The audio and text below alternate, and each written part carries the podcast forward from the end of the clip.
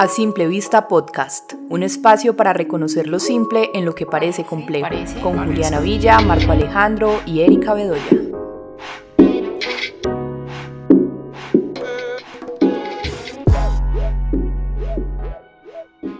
Hola, bienvenidos a un episodio de A Simple Vista Podcast. Hola Juli, hola Alejo. Hoy estamos con Carolina Jaramillo. Caro fue profe de nosotros en la Universidad de Psicopatología. Estamos muy felices de que esté acá y de que nos comparta sus conocimientos. En este podcast nos vamos a hacer la pregunta acerca de cómo saber si tengo un trastorno bipolar o no, porque constantemente estamos escuchando, como en nuestras conversaciones cotidianas, es que soy muy bipolar, cuando muchas veces hacen referencia a cambios en los estados de ánimo. Bueno, hola muchachos, muchas gracias por haberme invitado a ser parte de este proyecto tan bonito. Yo soy psiquiatra hace 11 años y como dijo Erika, sí, yo fui docente y particularmente les cuento que los tengo en mi memoria porque fue el primer grupo al que le di clases y una de las cosas que más disfruto es dar clases y enseñar de salud mental.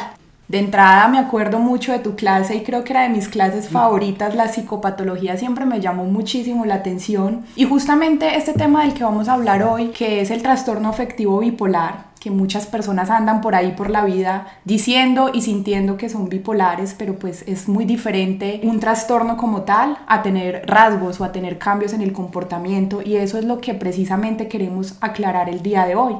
Sí, tienes razón, Juli, y eso es un fenómeno que nosotros hemos visto últimamente y es que se está abusando de esa palabra. Se está abusando de soy bipolar, este es bipolar, es que mi mamá es bipolar, es que mi novio es bipolar. Y lo primero que hay que tener claro es lo, con lo que arrancaste, y es que esto es un trastorno, es decir, es una enfermedad. Es como andar diciendo, sé que va a sonar, digamos, tal vez un poquito ligero, pero para que lo equiparemos, y es andar diciendo diabetes o sea, nadie está diciendo, no es que mira que fulano es diabético o aquel tan diabético. No, la diabetes es un diagnóstico que hace un médico que cumple unos criterios clínicos establecidos, que se sentaron sociedades científicas y dijeron, esto es. Pero entonces, bueno, hablemos del trastorno afectivo bipolar. Entonces, trastorno es una patología del estado del ánimo que fluctúa, como dice, dos polos. La tristeza profunda y la alegría extrema. Entonces todo el mundo diría, ay, pero qué bacano estar contento todo el tiempo y estar muy contento. No, porque realmente esto no es compatible con la cotidianidad del ser humano. Cuando la gente está muy alegre en un límite que no es el habitual y sobre todo cuando esto interfiere en lo que yo hago, en la cotidianidad, cuando otros lo miran, ejemplo, cuando yo estoy muy alegre, pongamos un ejemplo cotidiano, me llegó la prima de diciembre, me la voy a ir a gastar ¿cierto? Porque tengo plata, porque voy, porque gasto, porque me voy a comprar el vestido que quise todo el año y no me lo pude comprar. Ahí, bien, ¿cierto? Si tengo cómo responder mis cosas, si he seguido haciendo mis cosas de adulto. Entonces estamos hablando que gasto. Pero si me meto en gastos más de la cuenta, si no me interesa el resto de cosas y empiezo a perder, digamos, mi capacidad de responder con habilidad ante mis cosas, o sea, esa responsabilidad, si además me involucro en cosas que provoquen placer de manera excesiva, que vayan fuera de un límite habitual, ahí hay que prender alarmas. Lo que oímos todos los días, no es que mi novio es bipolar porque amanece muy contento y por la tarde está muy aburrido o está llorando o está gritando. Eso no es bipolaridad, ¿ok? Eso ya correspondería a otras cosas. Muchas veces son, como dijiste ahorita, Juli, rasgos de personalidad que no son los más adaptativos, ni los más adecuados, digamos, ni los más maduros. Correspondería a otro tipo de elementos de la persona, pero no a la patología. La incidencia de, la, de esta enfermedad es más o menos del 2 al 3% de la población mundial. No dice, es poquito, no, realmente es una enfermedad importante, está dentro de las cifras que dice la Organización Mundial de la Salud como la sexta causa de discapacidad a nivel global. Entonces, aquí vamos viendo que esto es más allá de, lo que se ha popularizado. Todos tenemos derecho y, y por demás deber de tener cambios en el estado de ánimo, ¿cierto? Y hay días en que no amanecemos de buen genio. Hay días en que estamos un poquito más bajitos, influyen mil cosas. Influye la parte hormonal, influye la parte climática. Están realmente descritas las depresiones estacionarias. O sea, en Canadá, cuando oscurece a las 5 de la tarde y amanece a las 10 de la mañana, hombre, esto influye, esto cambia las hormonas, cambia cómo, cómo funcionamos. Entonces, están muchas cosas relacionadas con el estado de ánimo, ¿cierto? Y si yo me gano la lotería, tengo todo el derecho a mal deber de estar feliz, muerto de risa y de estar en esa sintonía. Lo mismo que si fallece un ser querido o alguien cercano, tengo todo el derecho a estar triste. Entonces, todos los seres humanos tenemos fluctuaciones en el estado de ánimo.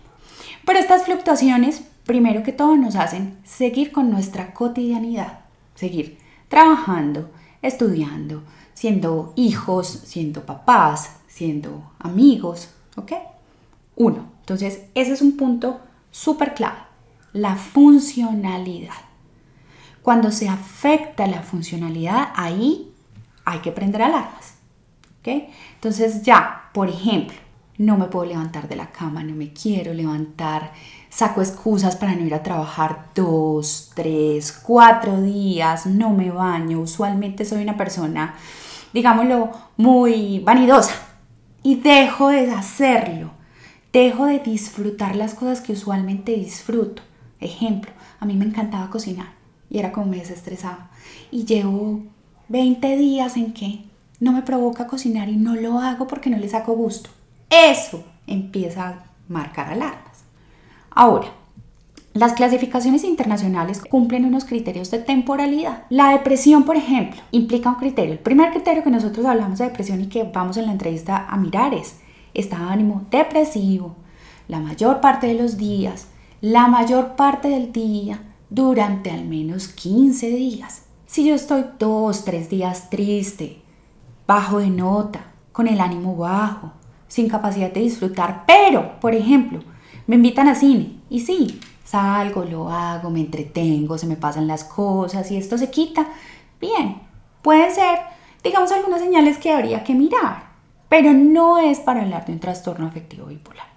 Lo mismo que si yo estoy muy contento y no sé, hablemos de cosas coloquiales aquí en términos de nosotros, estoy muy contento y estoy dos días en una fiesta en una finca, y se me pasa el tiempo y estoy metida en la rumba, puede pasar, sí, pero tengo que regresar a mi estado basal, a mi estado cómo funciono y a mi estado en que pueda responder ante las cosas cotidianas de la vida. Pensaba mucho en el episodio que grabamos anteriormente sobre ansiedad y depresión, que hablábamos y le dimos el término de sentirnos en el, en el pozo, y es un estado normal de todas las personas, pero que finalmente podemos ser funcionales ante muchas cosas de la vida. Cuando somos funcionales y cuando podemos como realizar nuestras actividades diarias y salirnos de ese estado que es totalmente normal, no tendríamos que hablar de un trastorno como tal. Entonces hay que entender esto que dijiste ahorita al final de la temporalidad es fundamental para poder hablar ya de un diagnóstico como tal, que obviamente ese diagnóstico no lo vamos a sacar de lo que estamos escuchando y de lo que tú estás diciendo acá, sino que tiene que tener un seguimiento médico.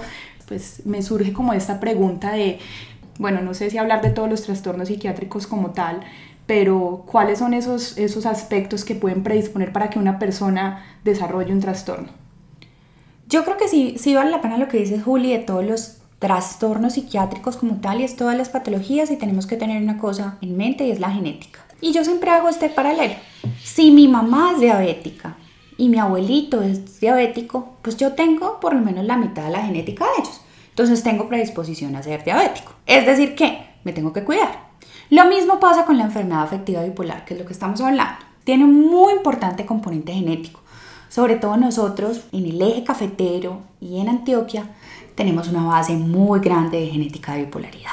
Hay estudios mundiales que ponen sus ojitos en poblaciones nuestras, en Antioquia, en Caldas, averiguar los antecedentes personales, averiguar papá, mamá, abuelos si han tenido esta enfermedad o si han tenido digamos, situaciones similares. Yo también les digo a los pacientes, a uno le cuentan el abuelito o el tío que se enloquecía. Yo sé que ustedes lo han oído y, esto suena, que en temporada de luna les daba. Sí, porque esta enfermedad es cíclica. Entonces, estas cosas genéticas y de la ciclicidad de la enfermedad son claves. Dos, estamos hablando de la fe, del ánimo, de las emociones. No podemos generalizar.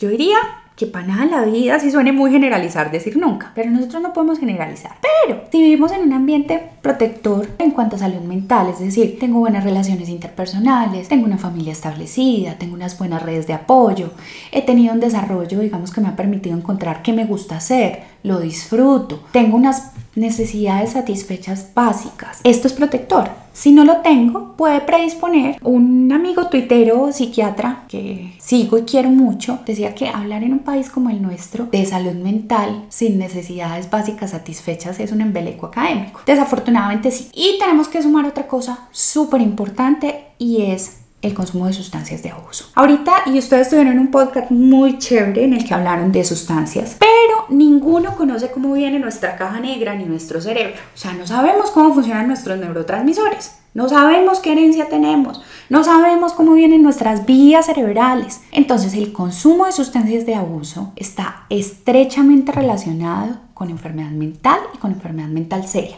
Y aquí hablamos de trastorno afectivo bipolar, de manías, de psicosis, de cosas muy graves. Pero también mirar que en este tipo de circunstancias estar muy pendientes de los síntomas que ocurran asociados al consumo de sustancias. Entonces, para dejar un mensaje un poquito más claro respecto a esto y es, el consumo de sustancias antes de los 14 años es súper predisponente a enfermedad mental. Hablamos de trastorno afectivo bipolar y otras enfermedades mentales serias. Y las sustancias que generan estados de ánimo exaltados. Los estimulantes o los alucinógenos también pueden estar estrechamente relacionados. Otras cosas importantes que nosotros tenemos que tener en cuenta, y eso ya es hablar de filigrana, de salud mental, y es ausencia de papá y mamá, pérdida de papá y mamá o de quien supla esta figura antes de los nueve años, es un factor que tenemos que tener súper en cuenta para enfermedad mental seria, dentro de ellas el trastorno afectivo bipolar. Claro, qué interesante esto que nos cuentas. A mí me surge una pregunta porque a la hora de evaluar los síntomas de tristeza en una persona, a veces me encuentro con muchos pacientes que se niegan a reconocer que su tendencia es depresiva o que tienen de base como una melancolía o una conexión constante con la tristeza, por lo que generalmente a ver que puede haber una mayor relación con la amargura cuáles son como esos estados anímicos que también pueden estar en el intermedio de la bipolaridad. Podemos encontrar también como otra paleta de emociones que también nos den señales de que en definitiva podemos estar teniendo un trastorno afectivo bipolar. Hay personas que pueden funcionar en un estado de ánimo más bajo y bien, así como hay unos que nosotros llamamos los hipertímicos, acelerados, contentos y eso está bien. No vamos a hablar de bueno o mal, pero hay una emoción muy importante que hay que tener en cuenta y que nos puede hablar de psicopatología y es la irritabilidad. La irritabilidad cuando es constante, sí diría yo que es una emoción que vale la pena mirar, ahondar en el funcionamiento de la persona.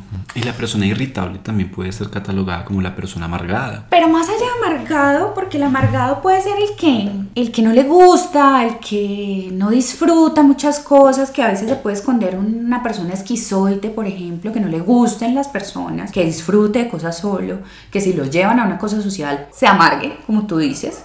Y eso puede dar cuenta de su personalidad. Yo muchas veces cuando les enseño personalidad digo, uno adapta su personalidad a lo que hace, ¿cierto? Entonces, mis rasgos de personalidad que me dan, pues para esto, para venir, conversar, hablar, eh, poder ir a una audiencia, que es lo que yo hago, dar clase, porque me gusta esto.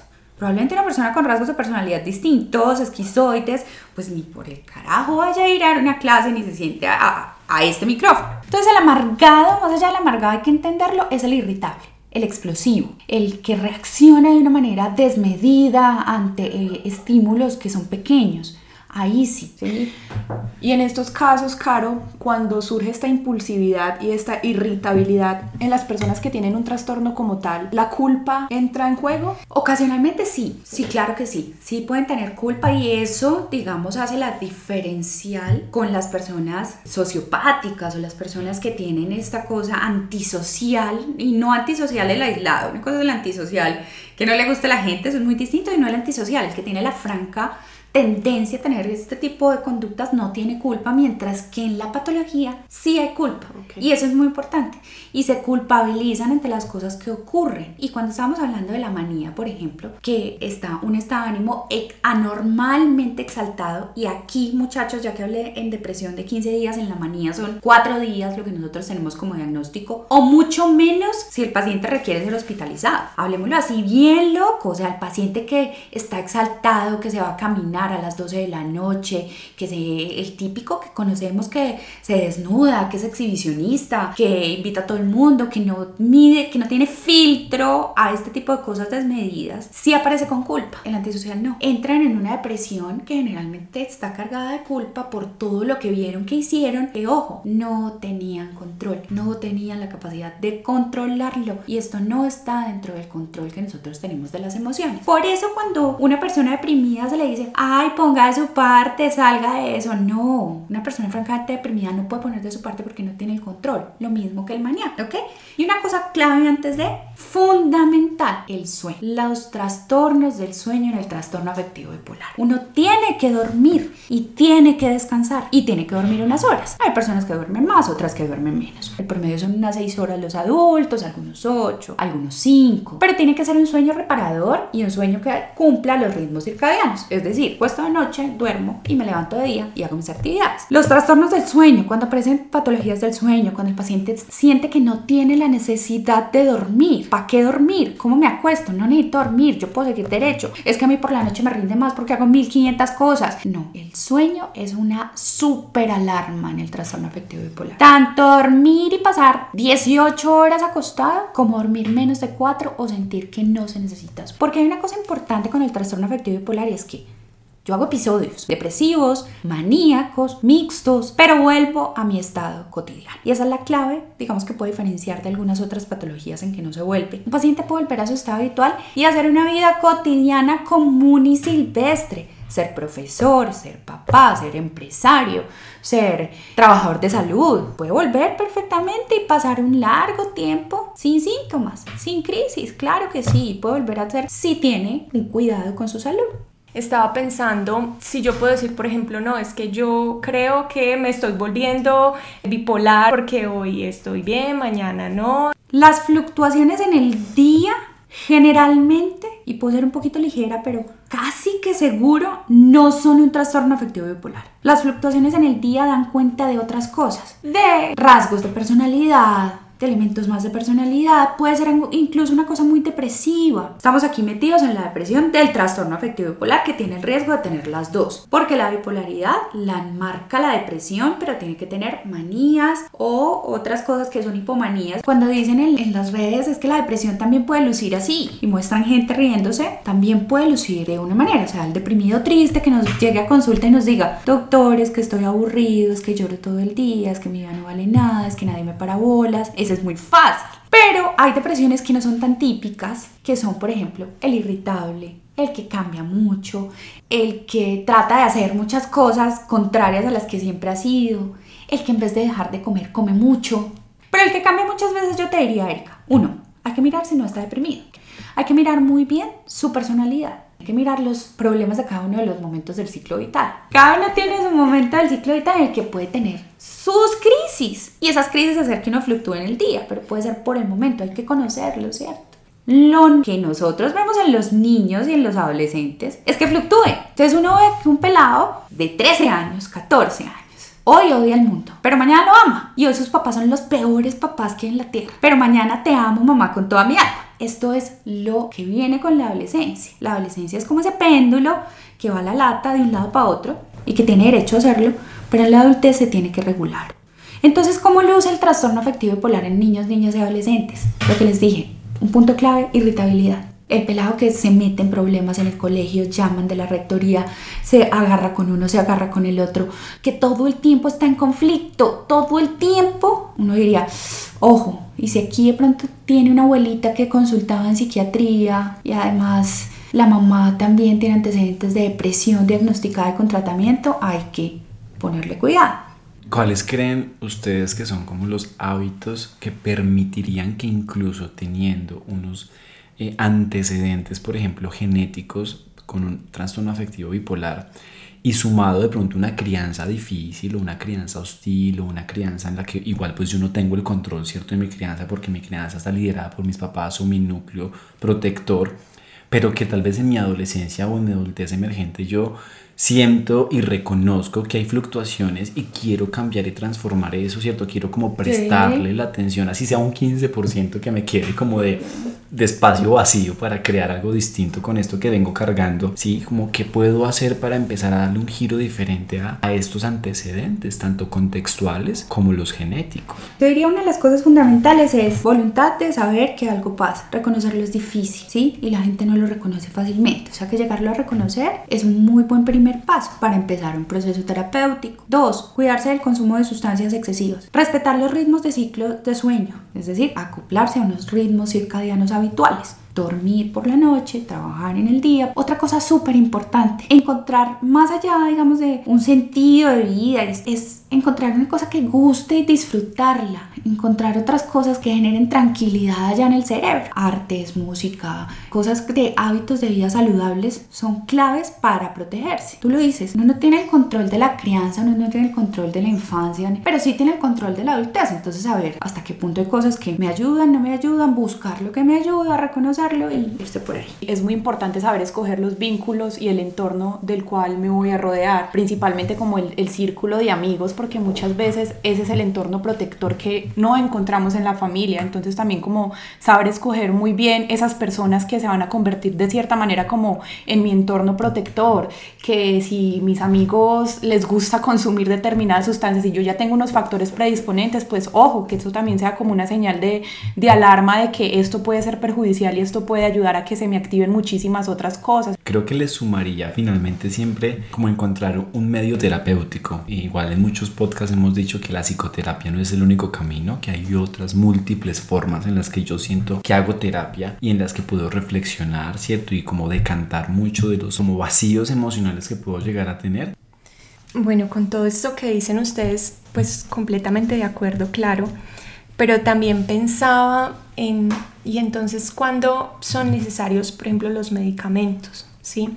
Porque la gente entonces muchas veces dice, y es lo que yo le he escuchado a muchas personas, y es, pero entonces no, salga, vaya y dése una vueltica, o como le dicen a los niños pequeños, eh, deje de llorar y le, y le compro el heladito, deje de llorar y nos vemos una película, y ya hay en casos en que eso no es posible. Cogiendo lo que tú dices, Erika, voy a ponerles el mismo paralelo con el que arranqué y es con la diabetes. En medicina, cuando nosotros sospechamos que hay una persona que no tiene una buena tolerancia al azúcar y le hacemos exámenes, pueden salir rangos ahí en los que se hay que cuidarse. ¿Y qué le dice uno a la persona? Baje de peso, coma sin azúcar, haga hábitos de vida saludables, haga ejercicio, vaya a nutrición y más o menos en unos seis meses volvemos y hacemos exámenes y miramos cómo están las cosas. Y si usted se desmaya, tiene mucha sed, tiene mucha orinadera, vaya y consulte antes. Vamos a poner eso igualito aquí.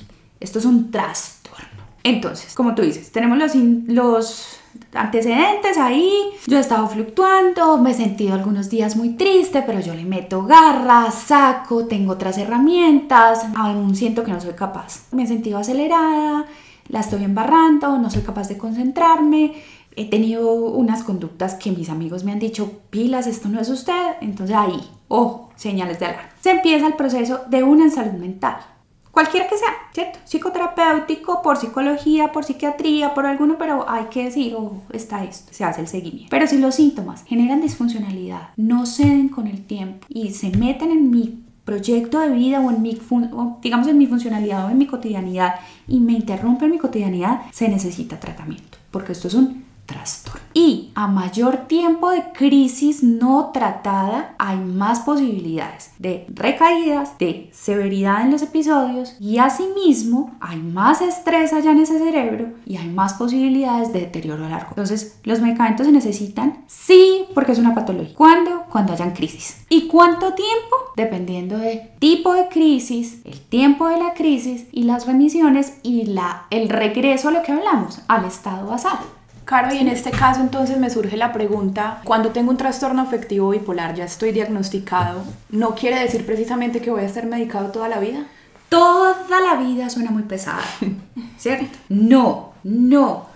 Y aquí nos podríamos agarrar de las y rajarnos las vestiduras con los psiquiatras más ortodoxos, pero no, realmente no. ¿Y qué pasa en los casos en los que las personas inician un tratamiento pero lo paran porque dicen que sienten que ya no necesitan más del medicamento? Esa sí es la embarrada. Porque el cerebro funciona de maneras muy distintas. Yo trato de hacer mucho esto porque la parte educativa con los pacientes funciona. Y es una cosa muy distinta es cuando yo tengo una infección en un oído que me tomo el antibiótico 15 días y sale. Pero para entrar los medicamentos al cerebro, para ir hasta lo más profundo de la circulación cerebral, se necesita un tiempo. Y para prevenir recaídas se necesita otro tiempo.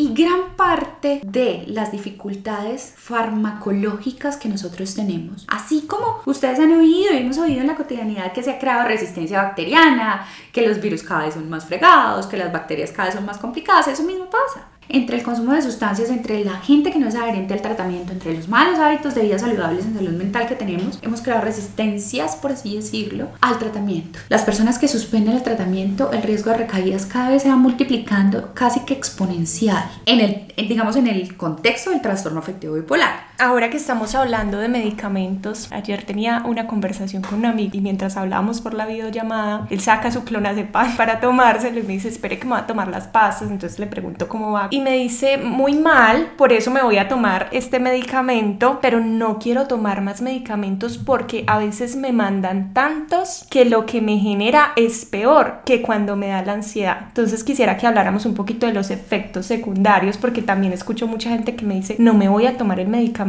porque es que me pongo peor. Sí, es difícil. Se supone que el medicamento tendría que actuar y la persona por lo único que tendría que saber que se toman los medicamentos es porque mejora lo que siente. Pero todos los medicamentos tienen efectos secundarios. Todos. Todos.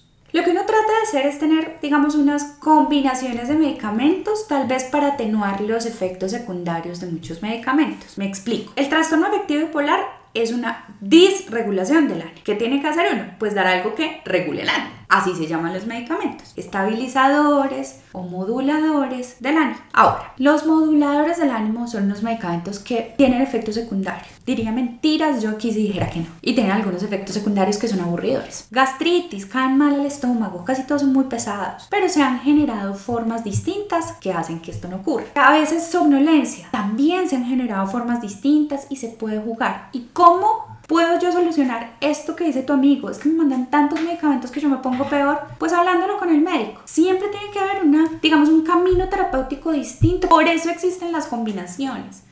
Por eso uno trata de poner un modulador, que si tiene gastritis buscar por otro lado, o sea, tratar de adecuarse al paciente. Por eso no es tabla rasa para todos. Claro, y generalmente muchos de los clientes que le preguntan a uno como terapeuta psicológico, lo dejo de tomar, lo inicio, porque generalmente lo que hacen es como que tienen ya la fórmula y cuando se sienten muy mal, como en la crisis, como en el punto, es como, me lo tomo, sí, me lo tomo en ese momento esperando que en ese preciso instante, porque ahí está la inmediatez del ser humano, me quite el síntoma. Y resulta que no, que me puso peor. ¿Por qué? Porque me dio más sueño, porque me puso orinada, porque me puso más ansioso, porque me dio taquicardia, porque X, Y, Z. Entonces es muy valioso esto que nos explicas, claro, porque finalmente es un tratamiento que implica un tiempo y que no es una pasta que al momentito te va a quitar el síntoma que está despertando, ¿no?